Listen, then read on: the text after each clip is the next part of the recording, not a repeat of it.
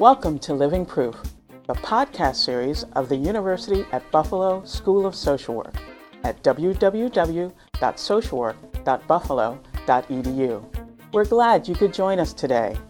The series Living Proof examines social work research and practice that makes a difference in people's lives. I'm your host, Adjoa Robinson, and I'd like to take a moment to address you, our regular listeners. We know you have enjoyed the Living Proof podcast, as evidenced by the more than 150,000 downloads to date. Thanks to all of you. We'd like to know what value you may have found in the podcast. We'd like to hear from all of you practitioners, researchers, students, but especially our listeners who are social work educators. How are you using the podcast in your classrooms? Just go to our website at www.socialwork.buffalo.edu forward slash podcast and click on the Contact Us tab. Again, thanks for listening, and we look forward to hearing from you.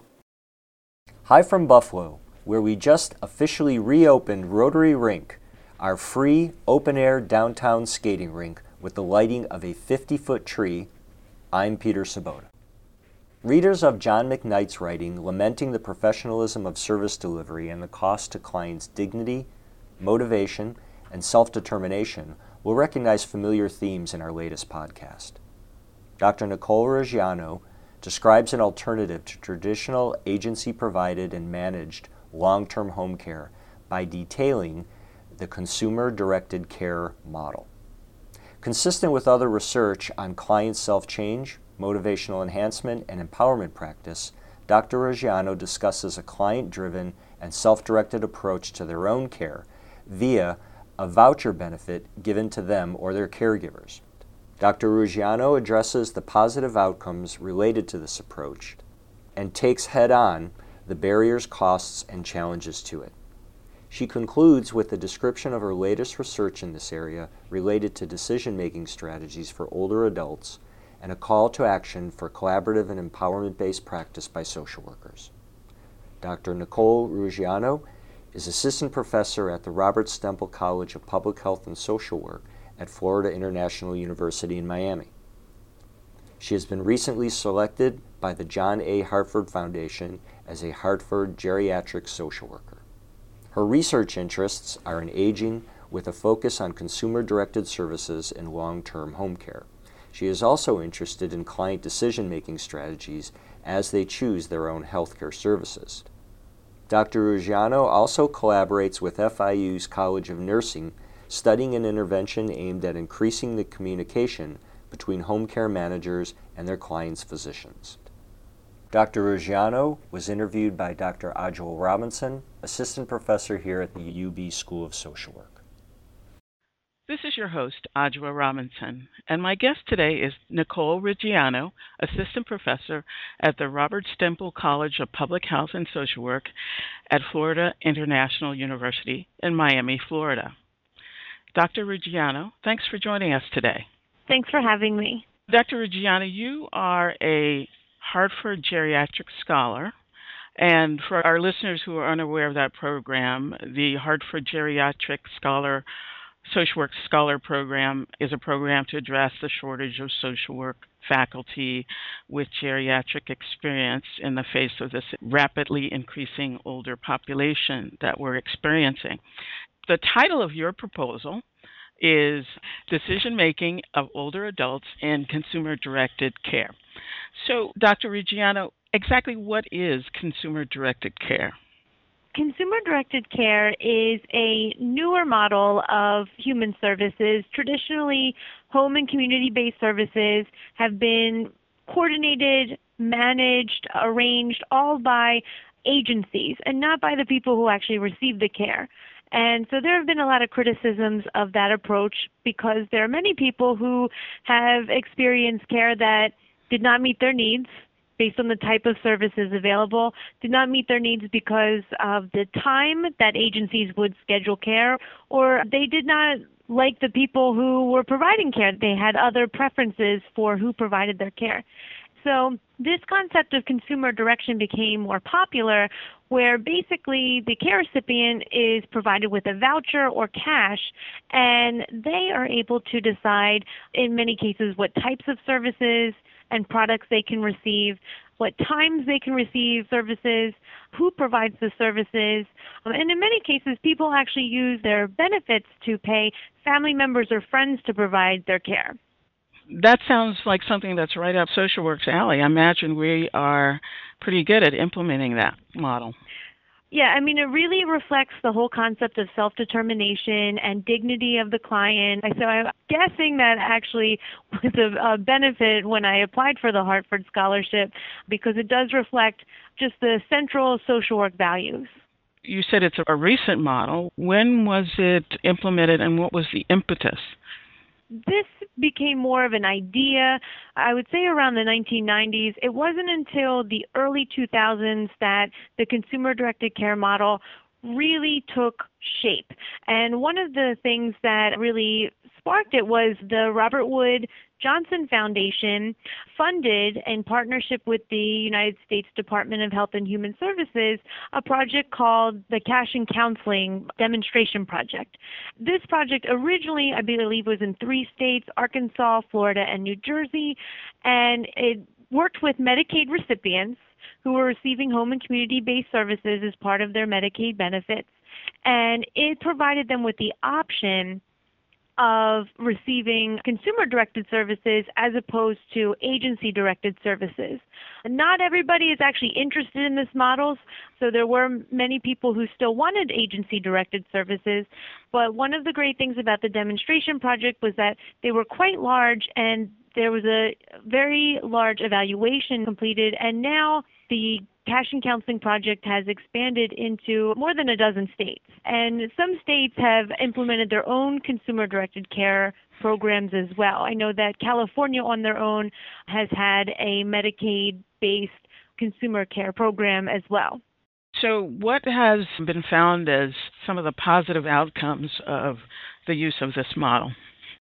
Some of the positive outcomes when comparing the care recipients in consumer direction to those in agency directed services tend to be higher levels of satisfaction, fewer reported unmet needs, better quality of care. And some of the criticisms of consumer direction, people have been concerned that maybe it would result in lower quality of care or even present danger to the care recipients because here we're not having professionals arrange and provide care, but we're having many times family members friends, but there doesn't seem to be any greater risk involved with this model as opposed to the agency directed model. Some folks are still kind of suspicious about this model. Why do you think that might be? I think first we're taking human service responsibilities that were traditionally done by professionals and we are putting that responsibility in the hands of the care recipient. So one of the larger questions has, like I said earlier, risk. So is there any risk involved? Another has been fraud. So if we are giving the care recipient cash sometimes or vouchers, and sometimes the care recipient due to their limitations stemming from their disability, they actually have a representative manage their benefits. So they themselves aren't, there's somebody else that's in control of the cash or the vouchers. And so there are concerns that there could be higher instances of fraud because currently there really aren't any best practices with quality control to make sure that the cash and the vouchers are being used appropriately, that when a family member is being provided care, that they're actually providing the care and not just taking the money and not providing care. Some of that kind of, of fraud, concern about fraud, already happens, whether it's consumer directed care or not. We've seen endless stories on television about some doctors and others who basically set up a get your medical equipment kind of a racket just to get extra money from the government. It does happen with all different types of care. I think the concern is that this would elevate the risk of fraud. But I will say that there isn't any research that has been completed that has identified that fraud is a problem or has been a problem. On the other side, are there any cost savings to consumer direction? It's funny because initially the idea of consumer direction, uh, many scholars have posed this this idea was great because it would be a cost savings because the consumer is only going to choose the services that he or she wants, that any unnecessary services would not be scheduled by an agency who is not connected directly with the care recipient. But what we actually found in research is that it's more costly. And the only reason that it's more costly because when you compare agency directed care with consumer directed care, clients in each model might be allotted the same level or amount of services, but the person in consumer directed care will receive more of the services that they have appropriated to them. So what that means is that people in agency directed care are more likely to be granted services that they will never receive. So it does raise questions about yes, it does increase the cost of Medicaid, but it only increases those costs because people are receiving the services that they have been allowed to receive. And it also seems to, at least to me, to indicate that perhaps through consumer directions, folks become more aware of what's out there and are therefore able to take advantage of more of the services that are due to them. Yes, you have to be more aware. And I have a paper under review. One of the arguments that I make is that here we have the role of social work coming into play because what we need now is people in the field of home and community based services who no longer view themselves as the expert, but they view the care recipient as the expert, and the provider is somebody who provides them with the knowledge, the empowerment, the ability to go and find all of their options, to evaluate all of their options, and to utilize all of the options that are available and appropriate for them. Sounds like working in a partnership, working as a team. Yes, yes, it's very much like a team is needed, but there are questions about the role of the current consultants and case managers in consumer direction. There have been reports that some of them don't feel that all of their clients are qualified for this model, but it's unclear why or if they really are unqualified, that sometimes they feel like there is inappropriate decision making. And some of them just have reported that they don't feel that, that this is a necessarily appropriate model for people with who are aging or have uh, certain disabilities. What's your feeling on that? I feel that thinking about the concept of self determination, that the client is appropriate in most cases. And what my research that I'm conducting through the Hartford really wants to look at consumer decision making. I want to be able to learn about what decisions consumers make, what are the basis of these decisions, and what factors are involved with making these decisions and evaluating these decisions. And by doing so, we would actually be able to develop some sort of benchmark for evaluating consumer decision making. So, for instance, here we have case managers under traditional Medicaid home and community based services they are evaluating the decision making of clients based on what is appropriate for case managers. And that might not be the same as the reasons why somebody who is the care recipient would make those decisions. You mentioned that the case manager would be looking at an assessment as a case manager and I guess I understand that it's they have a different perspective than the client has, and yes. so it's necessary to have the client's perspective. Yes. Just stepping back a second, my question about the cost savings around it. Mm-hmm.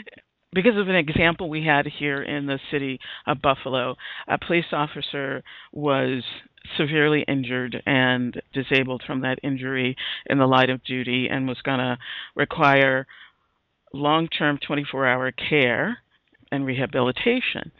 Mm-hmm. What the city ended up doing was paying that police officer's partner to provide the care. And this was a couple of years ago. What they were going to pay the person per year was $60,000. Now, mm-hmm. care in a nursing home is what, about $300 a day? I mean, it depends on the nursing home, but yes. Yeah. So it seems like it would be a much higher cost to have had that police officer receiving that care in a facility versus at home. And I think that's what they figured that the cost savings would be much greater. Right. The cost savings of home and community services will always be less than institutional care. Mm-hmm. I think what the question is instance, this case with the police officer, is it less costly to pay the police officer's partner $60,000 a year than giving them that police officer the ability to access all of the services that are professionally available to him or her, where they would have professionals provide care day in, day out, or what other types of services. So is okay. it cheaper to give the partner $60,000 or to give the police officer access to all of the fee fee for services that are available in the community. Yeah, I see the distinction there. So costs are always going to be more in an institutional setting. So there have been documented cases where say we have an older woman who needs care. Say the woman's in her 90s. And under agency-based care, the agency says, "Okay, we're going to provide services to this woman from 8 a.m till 12 p.m., Monday through Friday. Now, the older woman in her 90s does not wake up every day until about 10 o'clock in the morning.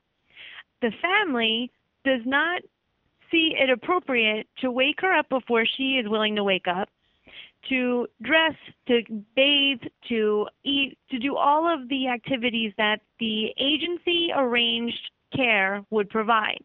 Ah. So the care that's being paid for through maybe Medicaid or even out of pocket is paying for four hours of care where only maybe two hours of care is being provided. Ah, now, I see.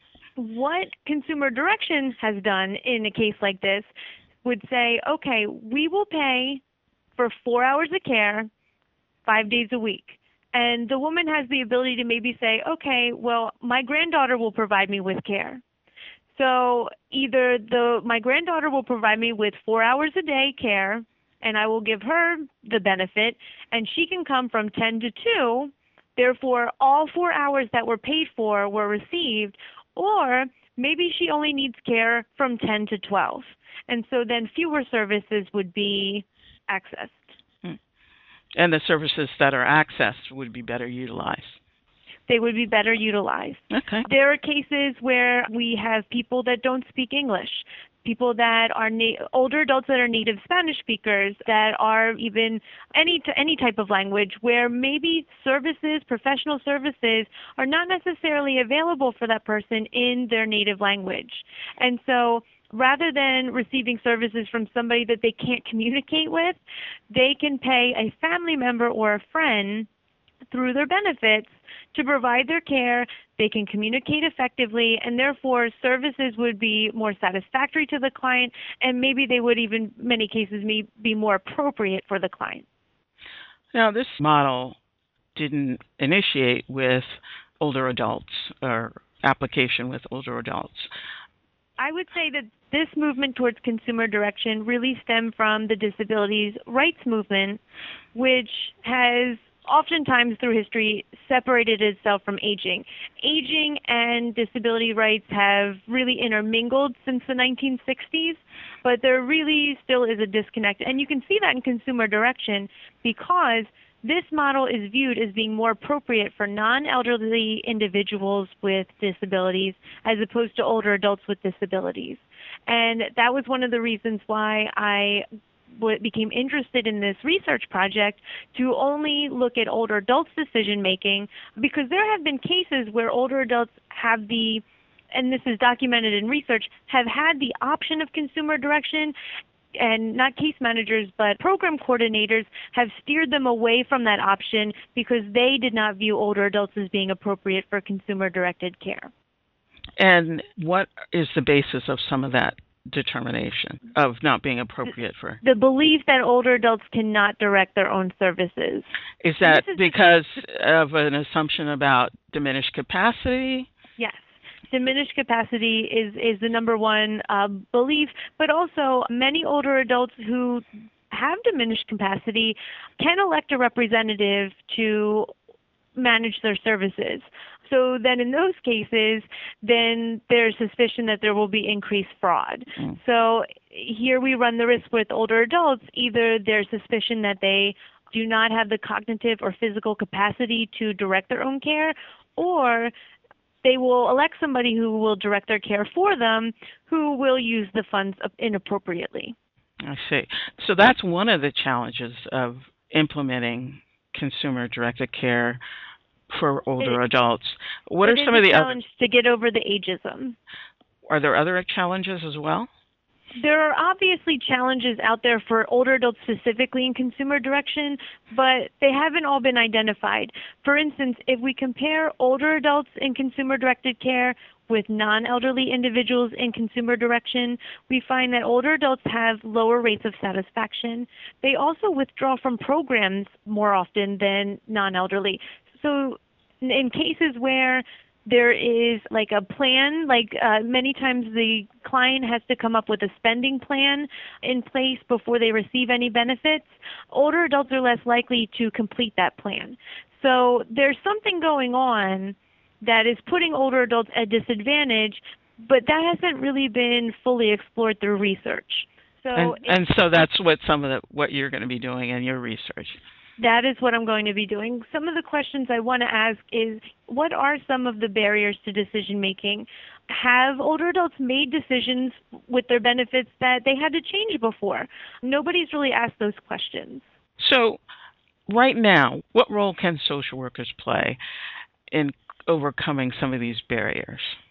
Well, first of all, social workers have to identify if they themselves hold ageist beliefs about older adults that might be affecting their practice. Second, typically in, in home and community based services, people work in interdisciplinary teams to provide care to older adults. So here we have individuals who will be communicating and working with physicians, with nurses, with homemaker services, with other types of support care services. And the social worker has the responsibility to reinforce these basic tenets of social work, such as self determination, client autonomy, dignity of the client, that might not be as emphasized in other disciplines. So these are central points of social work, and the social worker has the responsibility of reinforcing that within the other professions that they coordinate with. So, what's the take home message? the take home message is that we're going to have a growing number of older adults receiving services. Many of these older adults will receive their services in home and community based settings. And so we need to find more personalized ways of providing this care, more appropriate ways of providing this care, and consumer direction is a way of doing that. However, we need further research and further like increased access to consumer direction in order to do this well. Recently, part of the Affordable Care Act was the Community Living Assistance Support Services, the CLASS Act. So, uh, with the Affordable Care Act, uh, there was passed the Community Living Assistance Services and Supports Act, or it's also known as CLASS Act. And this actually will promote the consumer directed model for individuals at higher incomes than Medicaid. Typically now this this is offered through Medicaid, but the Class Act is going to establish a long-term care insurance program for workers that is voluntary that everybody can pay into. And if you find yourself disabled after contributing for 5 years, you will receive no less than a $50 daily benefit to manage your own care. So I think one of the larger takeaway messages is we as a profession have to really reinforce these tenets of self determination, autonomy, and dignity because we're going to have to use them with a larger number of older adults who are in these services. We have to learn what clients feel is appropriate for them and not necessarily feel like we are the experts in providing their care. That's a great message, and I hope that all of our listeners take it to heart. Dr. Ruggiano, thanks for joining us today. Keep up the good work, and we look forward to hearing more about consumer direction in long term care in the future. Oh, thanks again for listening to my research and my interest, and I was happy to be here. You've been listening to Dr. Nicole Ruggiano discuss the consumer directed care model approach to long term home care on Living Proof.